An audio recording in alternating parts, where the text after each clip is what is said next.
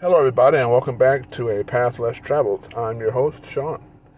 I want to thank all my viewers, viewers, and my supporters. Thank you very much. I keep on saying viewers. I'm so used to YouTube. It's going to take me some time to get over that. I'd like to thank all my supporters and listeners out here on my um, on my podcast. Thank you very much. Podcasting is still new to me, and um, I'm still working things out. So, thank you all for uh, hanging in there with me. In this episode, we're going to talk about vehicles, automobiles, cars. So, let's begin. Now, I've always been a Dodge, Ford, and Buick kind of person, and Lincoln kind of person. Never owned a Lincoln, but I've owned a Buick. I've owned a Buick. I've owned um, uh, a Jeep, an Oldsmobile, a Jeep Cherokee 92, I think 91, 91, and uh, so forth. Um, all older vehicles, you know, it's kind of interesting that I've owned these vehicles that I grew up seeing as I was getting getting uh, uh, growing growing growing uh, as I grew up. I've seen these vehicles around, and I've actually owned those vehicles that I wish I had at the time, or had an interest at the time. And one of those vehicles happened to be a Buick Century. Never owned a Lincoln yet, um, um, but um, but th- those are my type of vehicles, uh, American-made vehicles, and uh, but that all changed when I got into a Toyota. All changed, and um, out of all those vehicles, Oldsmobile, Buick, um, the Jeep Cherokee, I was able to fix on those vehicles. I was able to fix the water pump I was able to fix uh, uh, a serpentine belt. I was able to fix the starter, alternator, alternator, starter, water pump, thermostat, and the fan and the pulley. I'm sorry, the serpentine belt. And I think with any car you buy, you have to be able to get to these things because these are the things that are going to make that car go. You can't crank up the vehicle. Well, these are some of the things that will go wrong.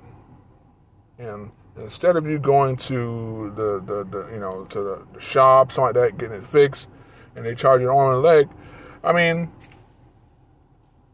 I'm pretty sure if you go to a shop, they're going to charge you an hour, hourly labor labor plus the part, and whatever else. I'm pretty sure it's easy to be charged like almost two hundred dollars to get a get a starter put in your vehicle. Okay. Same thing with an alternator. You know, and, and, and in certain vehicles, these, these these things are placed in certain places, and you know, and and they're sometimes hard to get to, and you got to move things out of the way. You got to the right tools to do it with.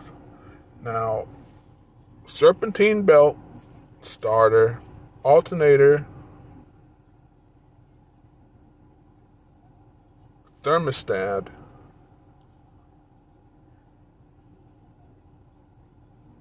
and radiator. And once again, serpentine belt. Now, serpentine belt, it's what controls the alternator, AC compressor, no, the AC unit. It's part of the AC unit. It also controls um, alternator, AC unit, and the water pump. I should also include water pump You should be able to change your water pump. And all of these things should be ex, you know, if, if your water pump's not working, that car's going to run hot. That car's to run hot. If that fan's not turning on, that car is going to run hot. And then and, and, and in and in return, as that car runs hot, it's to slowly ruin the engine. It's to slowly burn the oil because the car's running hot. And it's not supposed to run hot. And then you're to have a problem. Simple thing as a thermostat that could be changed because the water's not the thermostat's not opening, allowing the water to flow through the engine. It's going to cause a problem. Serpentine belt breaks. It can't control all those components, the water pump, the alternator. The car's going to stop working. Probably won't even crank up. I had my, my 92, I think my 91, 2, 92 Toyota. Once I, I didn't know that the uh, serpentine belt was gone, but it, but it, it, it, it popped off on my Toyota Camry, and the car was still running, but things were starting to dim. The AC went starting to go uh, warm, and I knew I had a problem. But once I uh, once I had um, I had um, turned that car off, it would not turn back over because the serpentine belt was gone, and that controls everything. Controls everything. So you need to know how to change these things. And I think that when you're buying a car, you should know how to change these things. I'm, I'm not. I'm not. I'm not going. I'm not going to be here to. I'm not going to stay. I'm not going to, you know, tell you what type of vehicle you should drive, what kind of vehicle you should buy, because eh, you know it's all a personal thing. You know, I mean, whatever you like. But I think in order to save yourself some money, because you never know when you're going to go into hard times, and I think anybody that drives a car should know how to do certain things, and these are the things you need to know how to do. And the shop's going to charge you a lot of money for them, so make sure the manufacturer of that vehicle makes it easy to get to. My 95 Buick Century, the uh, serpentine belt popped, I think and I was able to get to the pulley. I had to squeeze my hand on, on the side of the engine to get to the pulley to pull the pulley back. Um, so the, uh, my serpentine belt popped, and I was able to get to the pulley to pull the pulley back to put the, serp- the new serpentine belt on, and I was ready to go. Luckily, I was right by um, an auto parts store that had the uh, had the serpentine belt, and the serpentine belt cost around about twenty five dollars. And what else? Uh, same thing happened to my uh, Toyota Camry 90, 92, I think, 91. It, it, it broke. And I was able to to um, uh, uh repair it myself. Uh, what, what, what else uh, stopped working in my vehicle, which was a big thing and caused the vehicle to stop working? Um, my compressor, which is part of the serpentine belt system, um, it stopped working. It didn't stop working, but the pulley on it was messing up, and I think that I think that the the, the part of the AC unit, part of that AC unit, part of the compressor was going bad anyway, so I replaced the whole thing, and it was easy to do. I mean, you go to a shop you better have money. $300, $200, $500. You know, and not only that, when you go to shops, you know, you don't know what these people are doing to your vehicle, really. I mean, you know, they could be fixing one thing and destroying another, so you can come back and be messed, didn't, didn't be didn't be fucked up with them and wasting money when you could have done it yourself.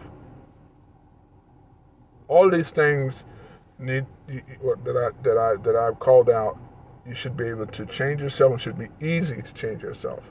Now, you have spark plugs, you have spark plugs, spark, spark plugs, and changing the spark plugs.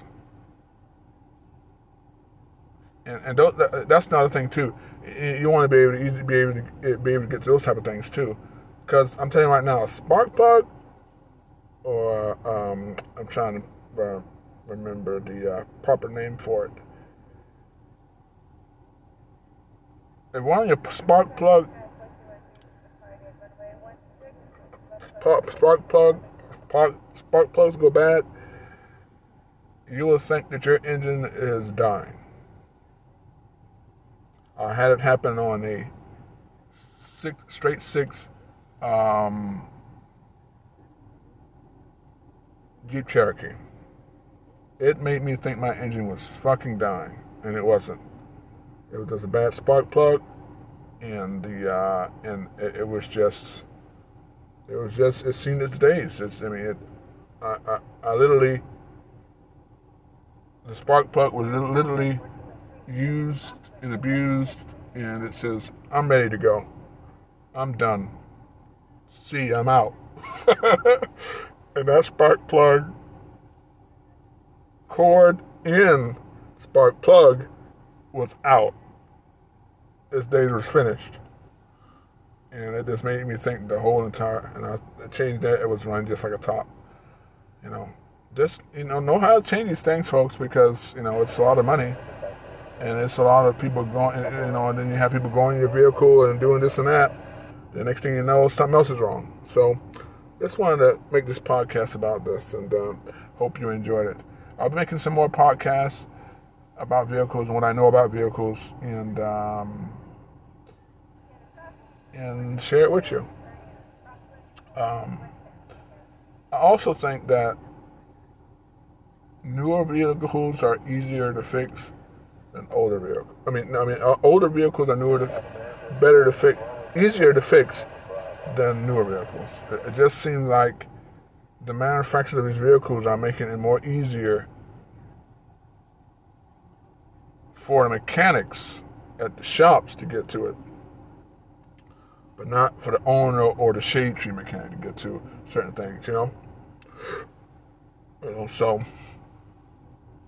with that, I say good day and God bless. Do a good deed and throw it into the sea. Cheers.